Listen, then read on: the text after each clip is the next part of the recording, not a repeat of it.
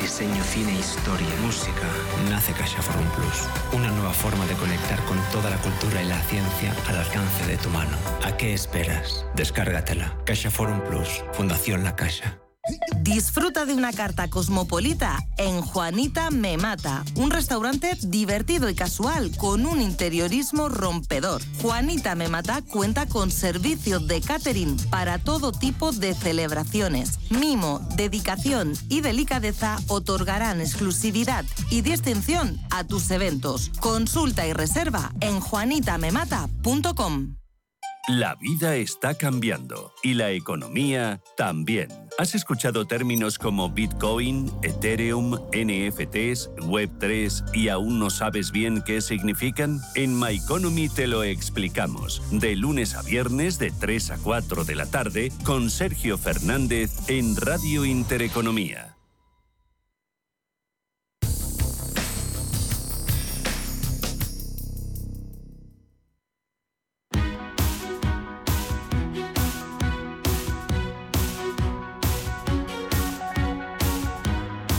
En Capital Intereconomía, el consultorio de bolsa. Segunda parte de este consultorio de bolsa hoy lunes con José Luis Herrera, analista de Banco Big. Teníamos ahí algunos valores. José Luis, eh, Iberdrola Telefónica, ¿qué comprarías para con ese dinero que nos decía el oyente que había dejado unas acciones de Ferrovial, eh, mejor Iberdrola Telefónica y luego teníamos Prismian, DSV Panalpina y Rheinmetall. Cuéntame por donde quieras. Sí, Vamos, si quieres, con los valores extranjeros. Prismian entiendo que es la, italiana, ¿verdad? Sí, sí. Eh, venga, pues eh, yo no soy partidario de perseguir los precios. Está fuerte, desde luego, está en máximos. Eh, dejaba atrás recientemente la zona de los 35-60, que era la anterior franja de resistencia. Y, y, bueno, pues está en máximos. Entonces, perseguir el precio en máximos, ¿dónde ponemos el stop? El stop yo lo pondría por debajo de, los 33,75. Estamos hablando de una ratio riesgo-beneficio a priori no favorable, pero bueno, fortaleza, desde luego. Y sobre todo si consigue, pues bueno, como referencia mantener esta directriz alcista. Ahí ya cada cual. Eh, la danesa, DSV, creo recordar, pues eh, bueno, también muy cerca de zona de resistencia. Toda, toda esta franja que marcamos aquí, entre los 1300 eh, coronas y los 1360 es zona de resistencia y lo que está haciendo el estocástico en zona de fuerte sobrecompra con el riesgo de que se gire a la, baja, por el momento yo esperaría un pues digamos un, entorno más favorable. Y Rheinmetall, la alemana, pues también muy fuerte. Eh, la zona de los 2.15 eh, en su momento, un poquito más arriba, los 2.27 en su momento fue zona de resistencia, la dejó atrás y bueno, se podría plantear una entrada si hace un apoyo en esa, en esa zona de resistencia ahora convertida en soporte, ese eh, pues eh, tan frecuente throwback, ¿no? Si eso se produce, pues sí que estaríamos entrando con una ratio riesgo-beneficio adecuada. Eh, mientras tanto, pues es perseguir los precios. esto es mi manera de verlo. Hay quien opina que sí, que hay que entrar en empresas, bueno, en tendencia, pero en tendencia está desde luego y en tendencia hay que estar, hay que entrar, por supuesto, pero a cualquier precio porque entendemos que a la larga pues acabará mostrando fortaleza, pero bueno, mejor ajustar el timing. Es eh, bueno entrar en una empresa fuerte en tendencia, pero ajustando el timing. En relación a Iberdrola o Telefónica, yo me quedaría con Telefónica, más que nada porque Iberdrola está haciendo eh, pues bueno, está haciendo, está intentando dejar atrás los 11 euros, que es un techo en el corto plazo, eh, en algún momento lo tendrá que romper porque es una empresa que lo viene haciendo bien desde un punto de vista técnico, pero lleva mucho tiempo con esta con esta resistencia, ¿no? Desde mayo del pasado año, varias veces, en varias ocasiones la ha intentado superar, no ha podido, y luego tiene arriba, pues, eh, unos altos también recientes en los 11.50.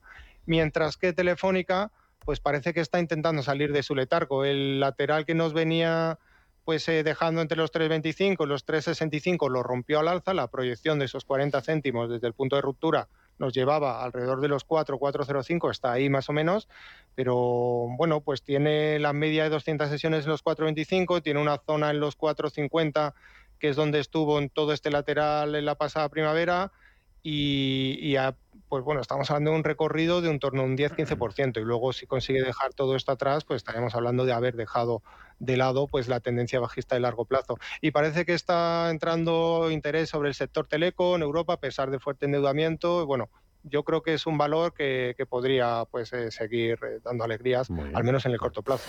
Venga, seguimos, Pedro. Buenos días. Hola, buenos días. Un cordial saludo para todo el equipo. Díganos. Eh, yo soy un inversor con el paso cambiado. jamás me imaginaba que en cuestión de cuatro meses de 7.100 pasáramos a 9.500 eh, a nivel eh, socioeconómico de la calle, ve uno la situación económica que vive y no se corresponde en absoluto con la cotización de la bolsa. Entonces yo estoy bajista con futuro y no paro de perder, claro, porque esto me va superando, me va superando, pero la verdad no entiendo, no entiendo la situación como va y los bancos, el Sabadell iba a, pasar la misma vida que le ocurrió al Popular y, de, y se ha multiplicado por cuatro, por un 400. El Santander ya lleva más de un 50%, los bancos así van. En fin, mm, no yo a estos precios no compro y estoy vendido y perdiendo. A ver qué me, qué me dice el analista. Bueno, muy bien. Muchas gracias, Pedro. Pedro, ha hecho usted una reflexión eh, muy certera y es que la bolsa no se corresponde con lo que hace la economía, pero eso no es nuevo, eso ha sido siempre así. De hecho, anticipa eh, con frecuencia lo que después hace la economía. el, hecho de ir al mercado pensando que el mercado nos tiene que dar la razón o que pues eh, tiene que haber noticias que justifiquen una entrada que hemos hecho mala, pues eh, al final es, un, es una forma de autoconvencernos eh, y sobre todo cuando estamos entrando en productos apalancados, con futuros. El, técnicamente, fíjese, lo que hizo el en los 7.100, 7.180 ya por octubre de 2022 fue apoyarse en base de canal. Es verdad que en esos momentos, pues eh, todo era negatividad. Cada vez que hay caídas del mercado, la negatividad retroalimenta esas caídas ya puede ser guerra, ya puede ser repuntes de inflación, ya puede ser anticipo de, recesión. Al final, la guerra sigue ahí, la inflación ha remitido, la recesión por el momento no ha llegado, las compañías siguen dando beneficios, es decir, que hay que intentar abstraerse de todo eso. ¿Y cómo nos podemos abstraer? Siguiendo el gráfico. Y el gráfico en estos momentos nos decía que no era precio de venta, era precio de compra, o al menos de quedarnos quietos. ¿Vale? Si no nos atrevemos a comprar, nos quedamos quietos, pero no vender, no ponernos cortos en una situación en la que el mercado ya ha caído mucho y cuando hay negatividad, porque lo que suele ocurrir con frecuencia es todo lo contrario. O a lo mejor hay un periodo añadido más de caídas, pero al final se da la vuelta con brusquedad. Eso los gráficos nos dicen que ocurre prácticamente siempre. En estos momentos, ¿qué hacer? Comprar. Comprar, desde luego, perseguir los precios, no, porque los stops, ¿dónde los ponemos? Ese es el problema, lo que comentábamos antes. Cerrar la posición, ese es, el asunto. ¿Va a subir más? ¿Va a caer y voy a rebajar las pérdidas? Es difícil la, respuesta, pero, pero desde luego eh, la enseñanza tiene que ser esa, que no hay que, no hay que pensar que el mercado nos dé la razón, sino que hay que actuar en base a lo que el gráfico nos está mm. diciendo, abstraernos de las noticias y abstraernos de especulaciones y de comentarios de, terceros que lo único que hacen es al final, pues bueno, eh, mm. marear la perdiz, ¿no? Mm. Venga, vamos con varias de, WhatsApp que tengo por aquí. Eh, eh Meliá, eh, pregunta Alberto, que ¿cuánto recorrido le queda por técnico a Meliá? Otro oyente pide análisis de Repsol y luego eh, precio de venta para Arcelor con ganancias. Meliá, Repsol eh, y Arcelor. Eh, Meliá, recorrido técnico, análisis de Repsol y precio de venta Arcelor. Vale.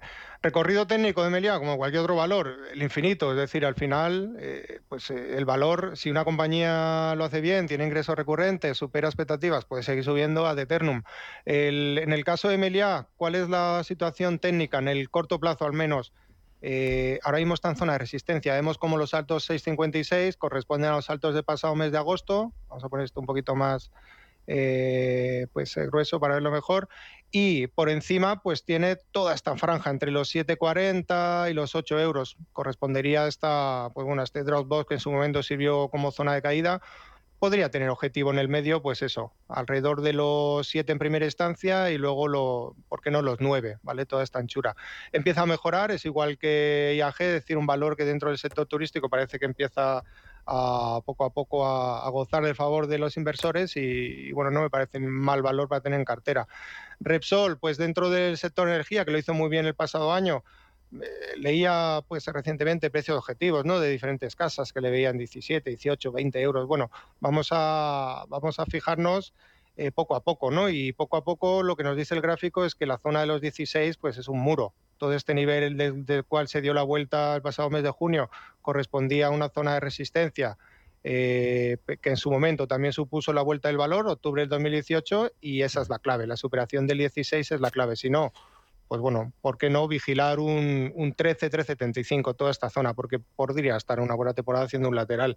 Y en el caso de ArcelorMittal, que, que comentaba que estaba en, ganancias, mm. pues bien, o sea, un buen valor también técnicamente. Toda esta canalización la rompió al alza, después la volvió a tantear, lo que en su momento era resistencia, ahora convertida en soporte, este es el punto en el que hay que entrar, ¿vale? Lo que marcamos aquí con el, con el gráfico. Este gráfico, lo o sea, el círculo, perdón, este círculo estaba puesto en el momento en que estaba en esta zona.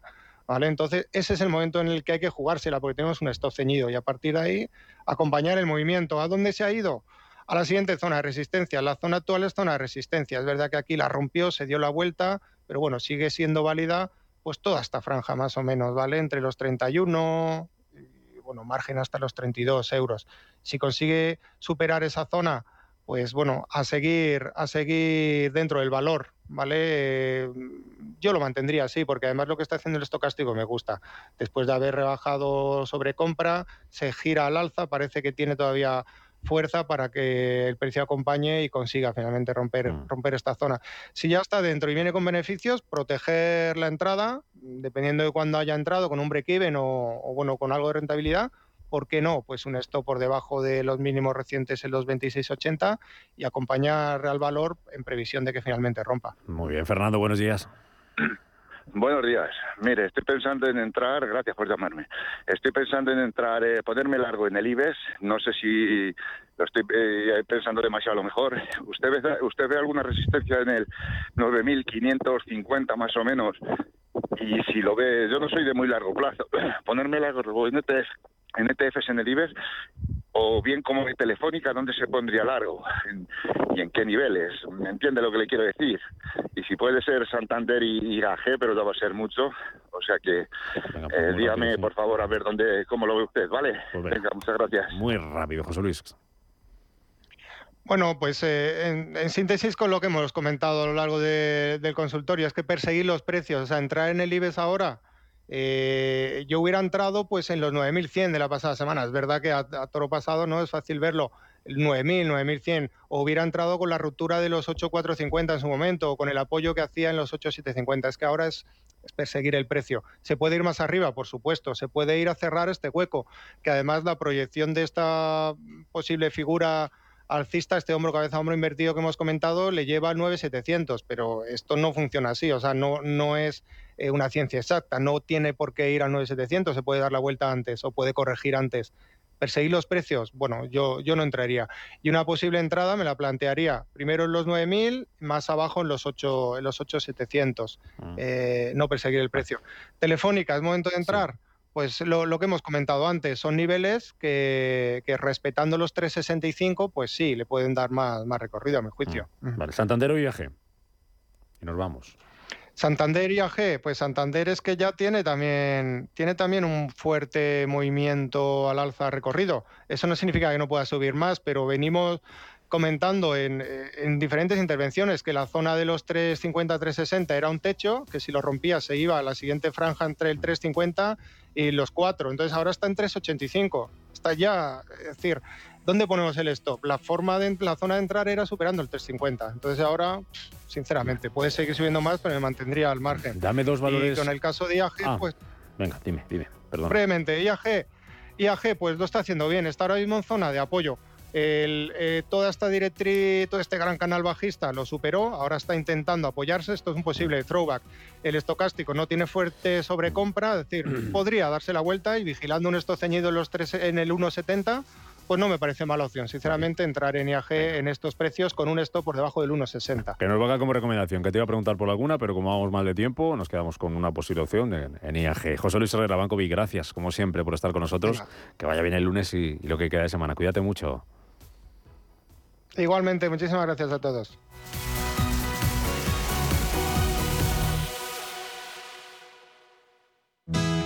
¿Cambiarías tu hipoteca Cuchabank si te mejoramos las condiciones? Consúltanos directamente. Cuchabank, tu nuevo banco. Más info en cuchabank.es. Aprovecha las oportunidades de los mercados de renta fija. T. Price, la gestora de fondos de inversión con más de 50 años de experiencia invirtiendo en los mercados de renta fija, ofrece una amplia gama de fondos de inversión en renta fija, con una combinación exitosa de experiencia, recursos y procesos que nos permite brindar los mejores resultados a nuestros clientes. T. Price, desde 1937, explorando nuevos horizontes de inversión para nuestros clientes. Esta comunicación de marketing está dirigida a clientes profesionales Capital en riesgo. ¿Eres amante de la caza o de la pesca? ¿Te interesan las últimas novedades en ópticas? ¿Quieres ver lo último en ropa técnica, todo lo nuevo en armas y municiones? ¿O estás preparando un viaje de caza a ese destino soñado? Todo esto y mucho más lo encontrarás en Cinegética 2023, del 23 al 26 de marzo, en el pabellón 14 de IFEMA, en Madrid. No puedes faltar. Cinegética 2023, pasión por el campo y la caza. Tu feria, la de todos. El mejor flamenco te espera en el Teatro Real. Ven al Real y descubre un espectacular tablao en su histórico salón de baile con la temporada de Flamenco Real. Disfruta cada mes de tres espectáculos únicos con grandes figuras del cante y baile como Eduardo Guerrero, Marco Flores, Lucía La Piñona o Patricia Guerrero. Entradas desde 29 euros en teatroreal.es y Fiber. Antes de que amanezca te acompaña, escucha y ameniza las mañanas en Radio Intereconomía. Antes de que amanezca, con Guillermo Sancho Muela, de martes a viernes, de 6 a 7 de la mañana, en Radio Intereconomía.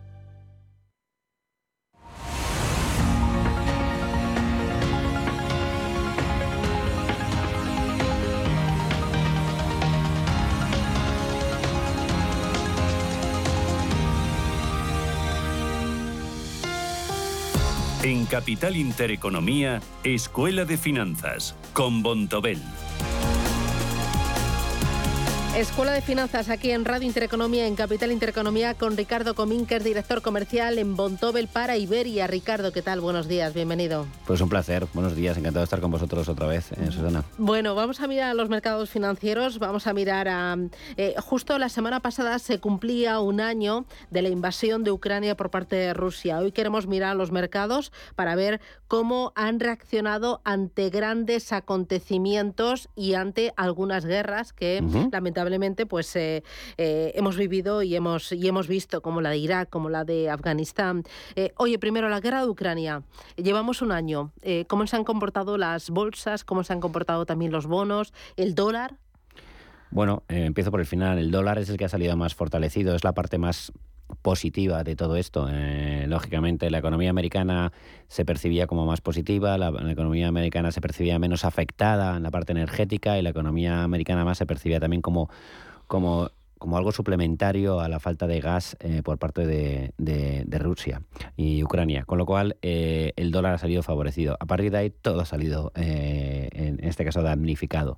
Se ha, se ha dado un poco la, el paradigma que se suelen dar en los conflictos bélicos, que es una caída fuerte al principio, una corrección fuerte en las bolsas en general, eh, lógicamente los dos países afectados mucho más, los, los mercados siguen cerrados, eh, pero por ejemplo el Dow Jones eh, bajó y, ahora mismo lo hemos estábamos un poquito por encima, eh, digo por debajo, y el S&P pues ahí está un poquito, ha, recuperado después de un año.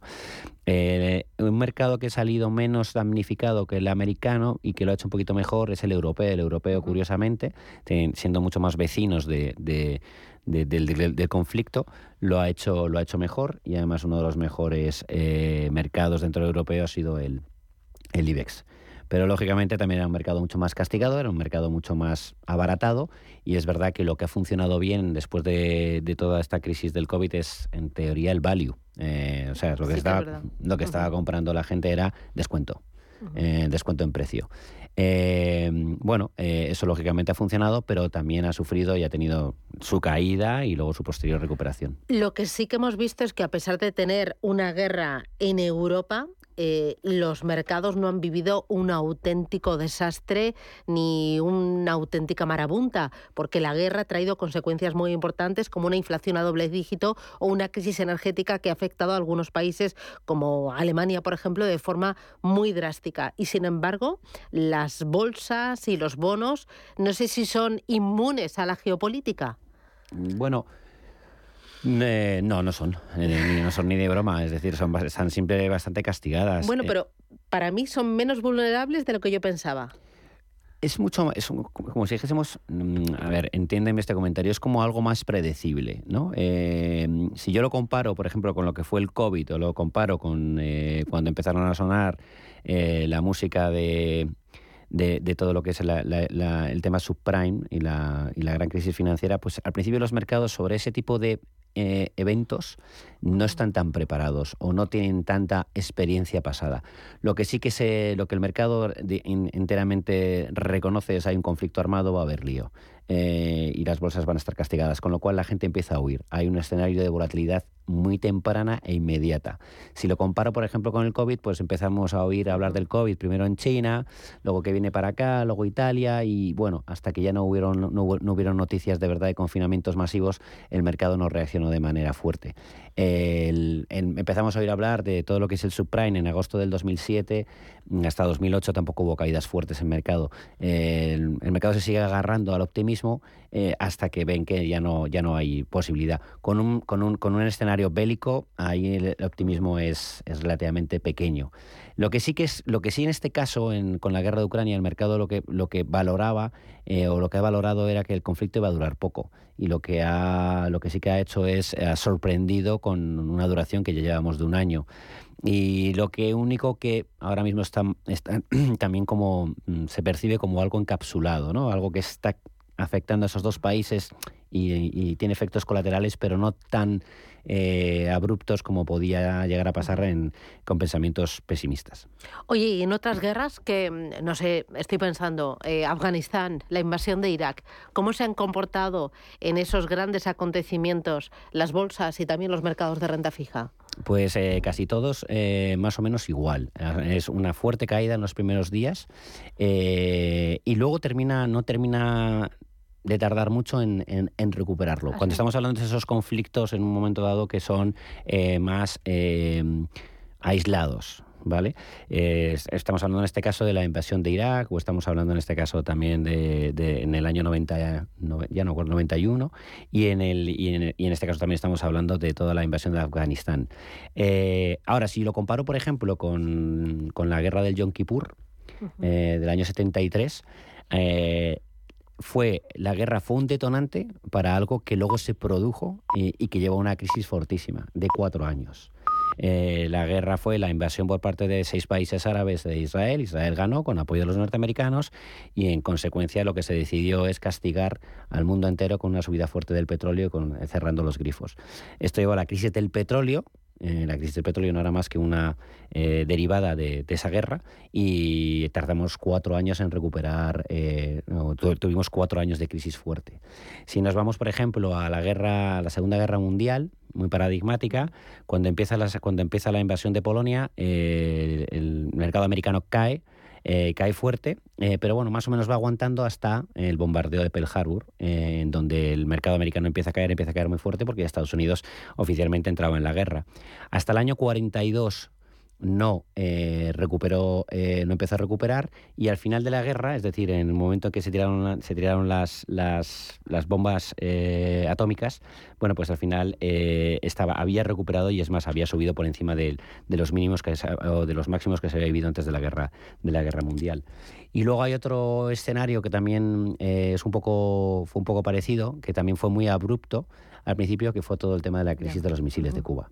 En la crisis de los misiles de Cuba también hubo una caída fortísima. Es verdad que ahí se preveía o se podía co- descontar una tercera guerra mundial y lógicamente la tercera guerra mundial, eh, gracias a Dios, no se produjo.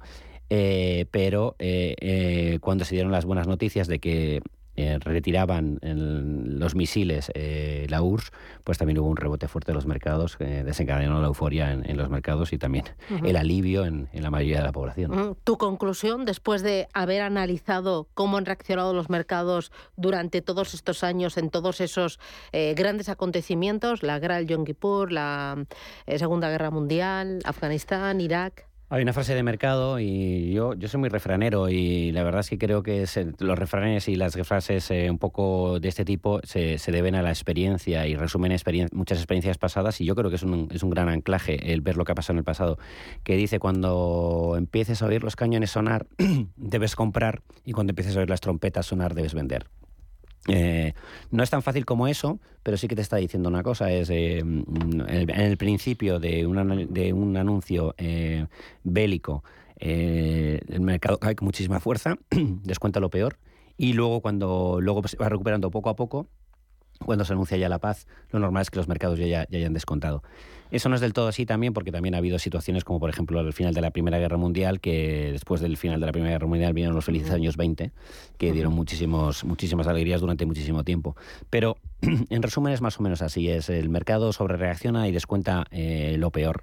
Y, luego, eh, poco a poco, según las noticias mm, van siendo de que se va recuperando la calma y que podemos llegar a la paz, pues los mercados también recuperan. Son indicadores adelantados, como hemos dicho muchas veces. Y la lección que podemos aprender es que al final el intentar hacer timing eh, es un error y lo que hay que hacer es seguir invertido y mirar a largo plazo, no entrar en pánico y lanzarse a vender, ¿no? ni esperar el momento más eh, duro de, una guerra de un conflicto para entrar a comprar. Sí, es que estamos viendo eh, caídas muy abruptas, es decir, el, mercado, por ejemplo, en el, en el 11S llegó a caer, a pesar de que cerraron los mercados, llegó a caer casi un 20%. luego esto fue el 21 de septiembre, la, caída máxima desde, desde, desde en este caso el, vamos, las caídas de las Torres Gemelas y el 11 de octubre ya prácticamente lo había recuperado. Eh, entonces es muy difícil eh, adelantarte a lo que están haciendo los a lo que están haciendo en este caso los mercados. Tenemos tiempos eh, de, de, cuánto tardan en recuperarse. El peor fue la, Alemania, Alemania en el ataque contra Francia, que fueron 745 días. Pero luego el segundo, el segundo peor fue la ocupación alemana de, Checoslovaquia, que fueron 108 días. Eh, no sé, primavera árabe, tres días tardaron en recuperarse. La guerra de Siria, 12 días. El Brexit, nueve días. Y podemos hablar también incluso del, del, COVID. Este tipo de, de eventos son eventos que tienen mucha fuerza en un primer momento, pero luego, bueno, el mercado va viendo, eh, de verdad, se van aclarando un poco las, las, nubes y vas viendo un poco eh, qué realmente qué ha, ha, habido ahí. Por ejemplo, que te veo ahí el cuadrito, en el Brexit y en el COVID, ¿cuánto? En el Brexit. Fue rápido. El Brexit, sí. El Brexit lo que me está diciendo es que la caída máxima con respecto antes de la crisis eh, fue del 5,6% y en nueve días más o menos había recuperado. Y el COVID, eh, el COVID tuvo una caída fortísima, pero en, lo que es el S&P 500 tardó unos 50, 50 y tantos días en recuperarse desde, desde mínimos. Mm, conclusiones para terminar con eh, grandes eventos. ¿Cómo afectan a los mercados? ¿Qué lecciones aprender del pasado? Como, como, como no hay nada mejor que, algo como, como he dicho, parecido a un refrán, eh, me quedaría con eso. Cuando oigas los cañones sonar, eh, en todo caso vende, es decir, seguro no te pongas a, eh, digo, compra, seguro no te pongas a vender. Y cuando las cosas ya se, se empiezan a aclarar, incluso planteate vender. Otra cosa es que haya expectativas muy importantes de, optimismo. Entonces, bueno, habría que verlo de una, manera, de una manera diferente. Y luego los refugios. Los refugios suelen ser habitualmente las divisas fuertes, en este caso ha funcionado, y lo que no ha funcionado esta vez de ninguna manera eh, ha sido, la, en este caso, la renta fija, pero también porque tenía una situación muy difícil, no pagaba y además este conflicto ha disparado la inflación, con lo cual se preveía subida muy fuerte de tipos. Eh, con lo cual lo que es el refugio, mm, que suele ser el, bono americano, bueno, pues tampoco en este caso en, la guerra ucrania ha funcionado. Bueno, ahora la renta fija vuelve a pagar, ¿no? Vuelve a rentar, por fin. Vuelve a rentar, vuelve a rentar, eh, volvemos a un escenario que además que hemos, lo hemos pasado muy mal en el año 22, pero más o menos era lo que el mercado en general eh, pedía era que la renta fija pagase, pagase de una manera diferente a la renta variable, que pudiese haber descorrelación y que pudiese haber eh, activos refugio. Eh, y que no, no, dependiésemos tanto en este caso de bueno de flujos de dinero o de, o de, o quantitative easing o ese tipo de cosas. Bueno, se ha llegado a esto, aunque la inflación sigue, sigue siendo muy pertinaz y puede haber amenazas de nuevas subidas de tipos, aunque se diesen las nuevas subidas de tipos, incluso las no descontadas, tendrían que ser fortísimas para que ya no compensasen eh, los cupones o las tires que están ofreciendo la renta fija. Pues fantástico. Ricardo Comín desde Bontobel para Iberia. Muchísimas gracias por esta pequeña lección de historia y también de bolsa y de renta fija. Gracias, cuídate y hasta la próxima. Un placer, muchísimas gracias. Adiós.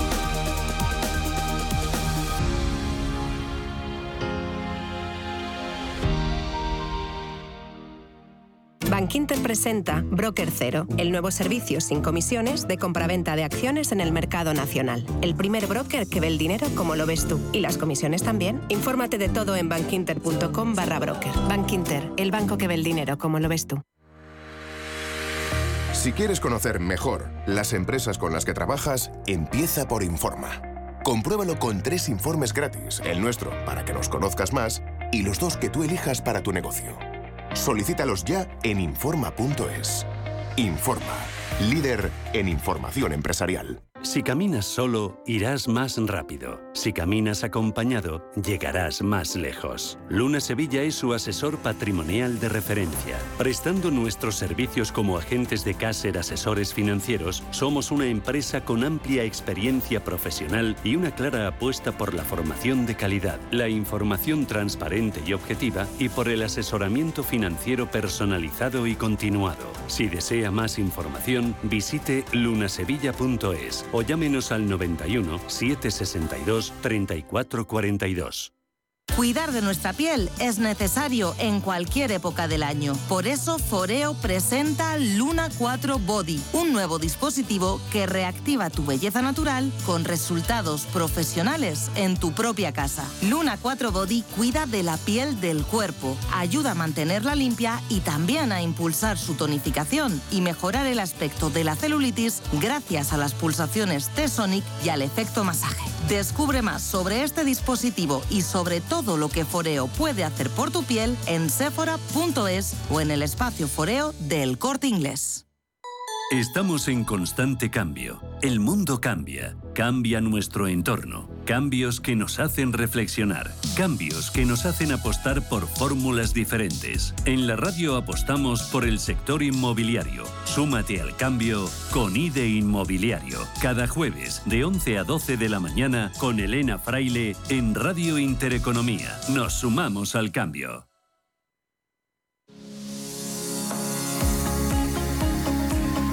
Consultorio de fondos.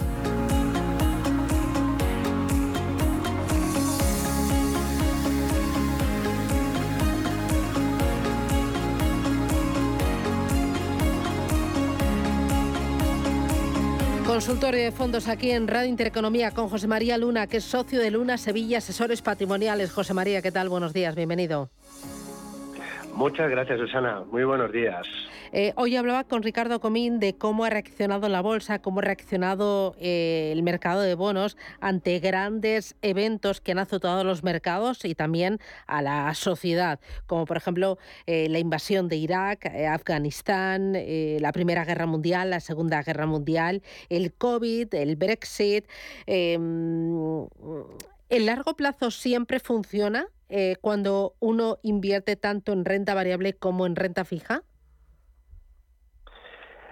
El largo plazo funciona si tenemos una buena estrategia, pero no nos olvidemos de la parte táctica. Y es que eh, precisamente alguno de esos eventos que, has comentado con una gran, gran persona, un gran amigo como, como Ricardo, eh, han cambiado muchas cosas. La más importante yo creo que es la propia adulteración de los mercados por parte de los bancos centrales que han llevado a que muchos mercados que históricamente eh, mostraban cierta descorrelación, cuando subía la bolsa, bajaba determinados mercados de bonos y viceversa, pues a partir de, bueno, pues de la inyección tan fuerte de liquidez en el mercado, pues mm, algunos de esos axiomas que siempre funcionaban, que a largo plazo todo, eh, bueno, pues aporta valor, algunas de esas cosas no, no, han cambiado. Por eso la táctica, el estar encima de las carteras, por supuesto encima de los inversores, eh, yo creo que también eh, no está reñido con la parte de la estrategia. Con lo cual, sí de acuerdo pero sin olvidarnos del corto plazo, porque bueno, hemos visto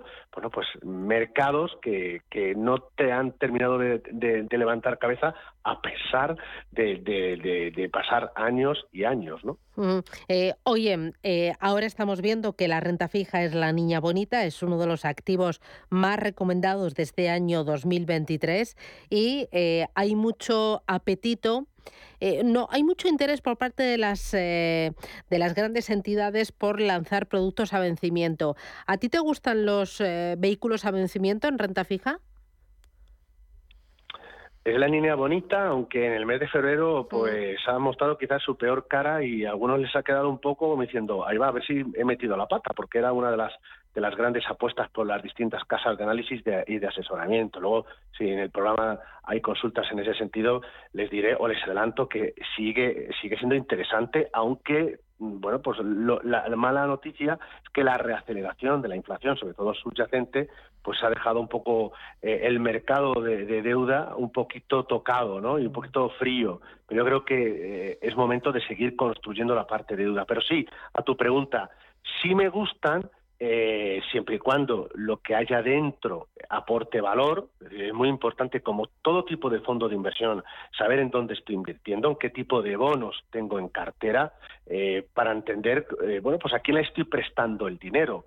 Es muy importante la política de comisiones, aquí notable, puesto que sí es verdad que la renta fija, que no, no es fija, pero sí que aportará algo de rentabilidad, bueno, pues eh, si se lo come parte de las comisiones, pues evidentemente le resta algo de, gracia al, producto. Pero tiene la parte psicológica, que es súper importante para el inversor final, de tener una cierta rentabilidad, eh, valga la, redundante, la redundancia, cierta, ¿no? Es decir, conocida de antemano, eh, siempre y cuando no haya ningún tipo de evento de crédito, que haya, no sé, algún default de alguna empresa o que nos deje de pagar los cupones, etcétera, etcétera. Pero sí que evidentemente cuando uno invierte en ese tipo de productos, pues bueno, como eh, se compra la cartera de bonos, se construye al principio y se la deja hasta vencimiento, no hay rotaciones eh, de compras y, de salidas, según bueno, pues se van comprando nuevos nuevos inversores, pues más o menos se conoce qué rentabilidad puedo esperar anualizada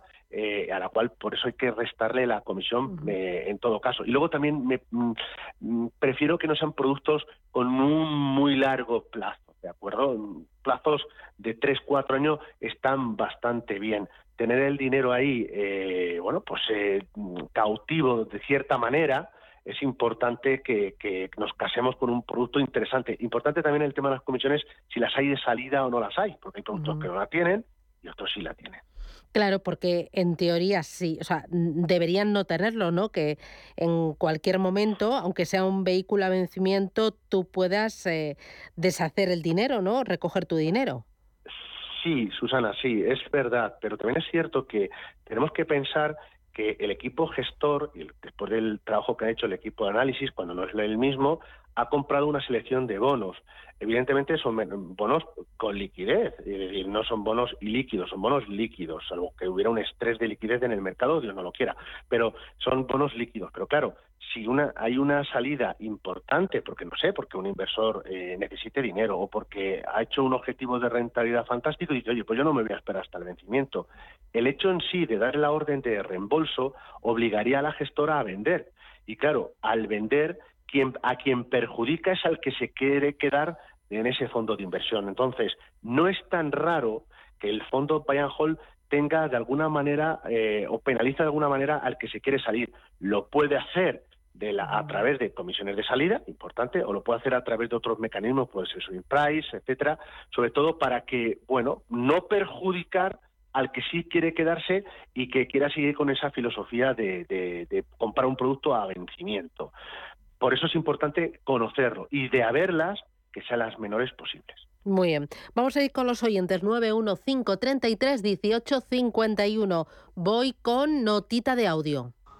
Hola, buenos días. Eh, muchas gracias por el programa. Soy José María de Madrid. Quería comentarle al señor Luna a ver qué le parece esta cartera de renta fija. Tengo el DW Floating Rate, el Frostbass Bond Opportunities, voy al, voy al Hall Renta Fija, eh, Nordea European Finan Fidelity Euro Corporate Bond y el de PAN MG Market. A ver si está bien desificada y le queda conveniente para el entorno actual que tenemos. Gracias. Muy bien, gracias. ¿Qué dices? ¿Por dónde empezamos? Bueno, pues eh, a ver, deuda privada, eh, muy muy importante, insisto, jarro de agua fría, mes de febrero. La alegría se torna en, en, cierto mercado un poco más tristón en febrero ante el comportamiento que ha tenido la deuda, la deuda privada y también la deuda pública. ¿Qué hay detrás de todo ello? Lo que hay detrás de todo ello es que se pensaba que se podría ir moderando la inflación, sobre todo la inflación subyacente, algo que de momento no parece tan claro. Y evidentemente la tasa terminal, es decir, donde se pueden situar los tipos de interés por parte de los bancos centrales, pues poco a poco se ha ido repuntando y eso ha hecho daño en este sentido a la deuda privada. Ahora bien, no hay que huir de la misma si están bien seleccionados los, vehículos. Eh, lo que se puede hacer es, es construir, apoyarse en, en, ahora diré lo que me parece esta cartera, sobre todo una cosa que creo que, que, se debe de, debería de incluir en, la, en la misma, pero sí que ser consciente de que bueno pues la rentabilidad o la, o la renta fija o los fondos de deuda, que a mí me gusta más hablar así, bueno pues sí que ya dan una rentabilidad aunque no sea fija, ¿de acuerdo? Fija me refiero que, que va a oscilar en función, repito, del comportamiento de los mercados de deuda, sobre todo por los tipos de interés y por culpa de la inflación. Hasta que no se estabilice la inflación no se estabilizarán los mercados de deuda y esto generará volatilidad a la deuda y a la bolsa. Cartera, José María, mi tocayo, le diría, eh, genial el floating rates notes, es un producto ya un 0,95 de rentabilidad, o sea que aquellos que están pensando, oiga, ¿y, ¿y hay alternativas a la letra del Tesoro? Sí, hay productos tipo el fondo de Deutsche Bank que compra una cartera de deuda a muy corto plazo y ¿qué hace? Rota la cartera según van venciendo los activos que hay dentro, pero a tipos cada vez más altos. Es un fondo tiene una comisión de gestión bajísima, por debajo del 0,25%, y eso le beneficia. Por eso el buen comportamiento este año con un escenario de tipo de interés al alza. Muy bien. Que lo combine con algunos otros fondos de eh, renta fija flexible o, o, de deuda del tema del sector financiero. Bien quizás a lo mejor el fondo de, Nordea, me gusta quizás otras eh, otras temáticas, otros fondos que pudieran aportar algo más de, de, valor en la parte de deuda. Mercados emergentes de DEPAM, rápidamente, un excelente fondo de inversión. El problema que podemos encontrar aquí precisamente es el comportamiento del dólar frente al euro, que ya escuchábamos esta mañana, el primer análisis de la mañana, eh, con el gran bolinche, eh, hablando precisamente de dónde se podría mover el rango. Cada vez que el dólar se aprecia, evidentemente no hace, hace un flaco favor no solo a las materias primas, sino también a las divisas emergentes, con lo cual ténganlo ustedes muy presente. Pero es una diversificación interesante. ¿Y qué le falta? Pues yo creo que lo que le falta es algún producto con vocación de retorno absoluto, que gestione muy bien la parte de, de deuda. A mí un fondo que me gusta mucho es el producto de la casa DNCA, el DNCA Invest Alpha Bonds, un producto de deuda, pero con gestión, ya digo, con vocación de retorno absoluto, y sería como un todo camino que podría acompañar a estos productos más direccionales de renta fija, incluso el fondo de Floating Rates Note de la Casa Deutsche Bank. Muy bien, voy con Francisco. Buenos días. Hola, buenos días. Dígame. Yo quería que me informara sobre el Pinco GIS Incon. ¿Pinco? GIS Incon. Vale, de acuerdo. Gracias, muy amable. Gracias, Francisco. que tenga suerte. José María. Bueno, pues un, gran fondo, aunque en el último año tiene una volatilidad alta, como muchos otros fondos de deuda, de una gestora que es, bueno, pues de las mejores que hay en el mundo a la hora de gestionar deuda, un fondo que es eh, deuda global, eh, sobre lo que más tienes es, deuda norteamericana, pero también tiene deuda emergente, un poquito, y algo de deuda europea. Eh, un excelente fondo de medio plazo, un fondo que todavía en el año, eh, sobre todo la versión de divisa cubierta, eh, bueno, pues está con una rentabilidad ligeramente positiva. Eh, lo pasó mal el pasado año, precisamente por esa duración, ese vencimiento medio, pues entre tramos de, de, en torno a 3-5 años, que le hace daño cada vez que repunta los tipos de mercado. ¿Y por qué repuntan los tipos de mercado? Pues repuntan, insisto, cuando hay tensiones inflacionistas. Con una visión estratégica, con una visión de medio largo plazo, podría ser un buen fondo de inversión, bueno, pues para acompañarlo con otros productos más tácticos, más de la hora, ¿no? Eh, aquí la clave es uno, cómo va a ir la inflación, dos, cuál va a ser el comportamiento, sin duda alguna, de los bancos centrales. En este caso, sobre todo, va a influir mucho tanto la Fed como el Banco Central Europeo. Moraleja, bien pero que no sea un producto que tenga excesivo peso en la cartera. Acompáñelo, por favor, con productos de un súper corto plazo, tipo monetarios, pero que aprovechen el estreno de subida de tipo de interés y algún producto de retorno absoluto. Creo que es una buena combinación los tres a la hora de apostar por la renta. Mira, justo ahora que hablas de retorno absoluto, hay un oyente que pregunta por el Eleva Absolute Return Europe. Europe. Eleva Absolute Return Europe. ¿Eleva qué gestora es? Qué gran Eh, fondo. que, que, eh, yo estoy Eleva despistada. Capital. A ver, cuéntame. Eleva, Eleva Capital, pues mira, Eleva Capital en su día, lo, lo- bueno, fue uno de los que lo fundaron fue Eri Vendajan, que venía de otras casas y en un momento determinado, pues eh, Eleva eh, con filosofía de inversión en renta variable europea, eh, que es, su expertise, tiene varios fondos de, de bolsa eh, europea, tanto en grandes compañías, pero sobre todo donde le saca más chicha eh, son las empresas de mediana y pequeña capitalización, sobre todo las medianas, ¿no? Y Eleva, Eleva Capital, eh, bueno, pues acompañado por supuesto del, del talento de, de, de Rival lanzó el producto de retorno absoluto, ¿no? Que bebe del análisis de, a la hora de posicionarse tanto las posiciones compradas como vendidas. A mí me encanta este fondo de inversión a la hora de invertir en un producto de retorno absoluto. Recuerden que un fondo de retorno absoluto no es un fondo garantizado, es decir, es que siempre va a ganar. No, siempre no.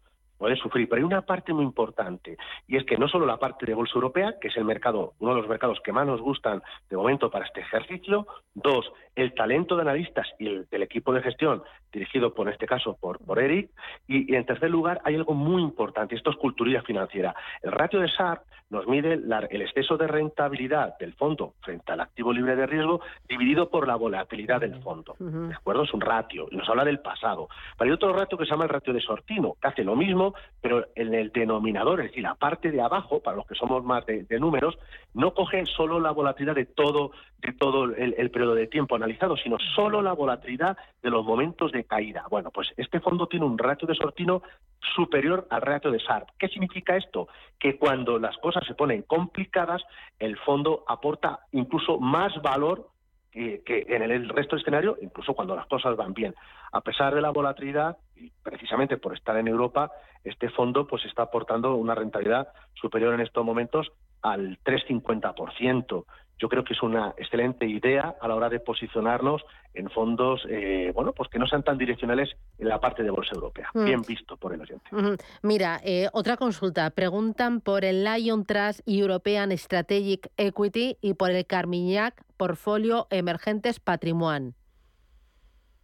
Vale, bien, muy rápidamente. Son dos fondos completamente distintos. El Lion Trust tendría cierta similitud con el fondo de Leva, lo que pasa que este es un fondo un poco más, le gusta más el rock and roll. Es decir, pues el otro, bueno, pues es un rock un poquito más blando, ¿de acuerdo? Y este es un poco rock más, un poco más duro. Entonces, la volatilidad es superior.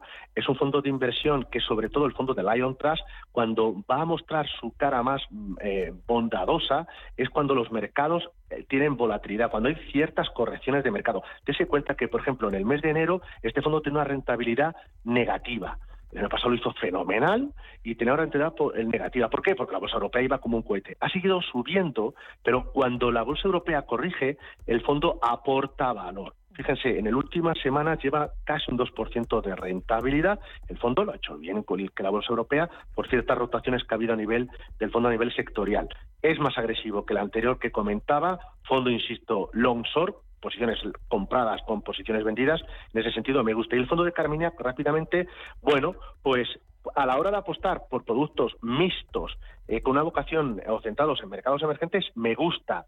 Eh, ¿Qué pasa? Pues que el cisne blanco, que era la esperanza en cuanto a China, se ha desinflado un poquito.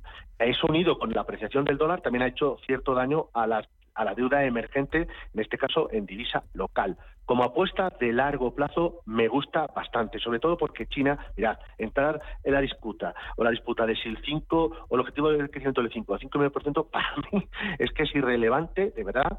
¿Por qué? Pues porque lo importante es que China va a crecer y la apuesta es de crecer y sobre todo, lo hablabais vosotros esta mañana, es de crecimiento a nivel interno. Cuanto más hostil sea hacia China, el, el- el exterior, más van a apostar ellos por el crecimiento interior.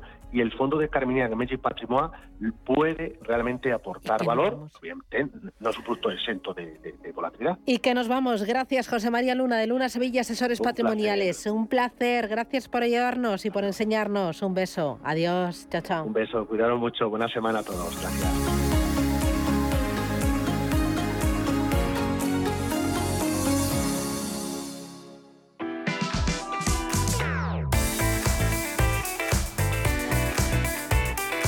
Cuando buscas lo mejor para tu cesta de la compra, no te conformas con cualquier cosa ni a cualquier precio.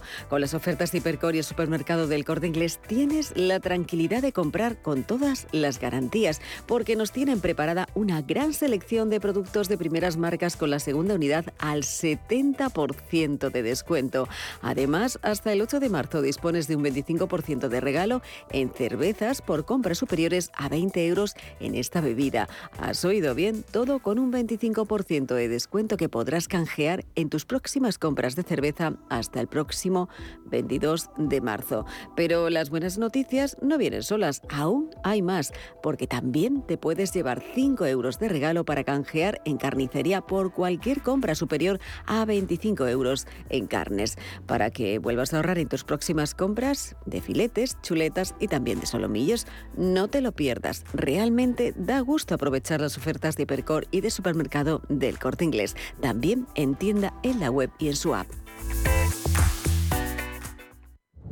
¿Quieres estar al día de todo lo que está ocurriendo en el ecosistema cripto? ¿Te interesa el mundo de los activos digitales? No te pierdas My Economy, de lunes a viernes de 3 a 4 de la tarde en Radio Intereconomía, con Sergio Fernández.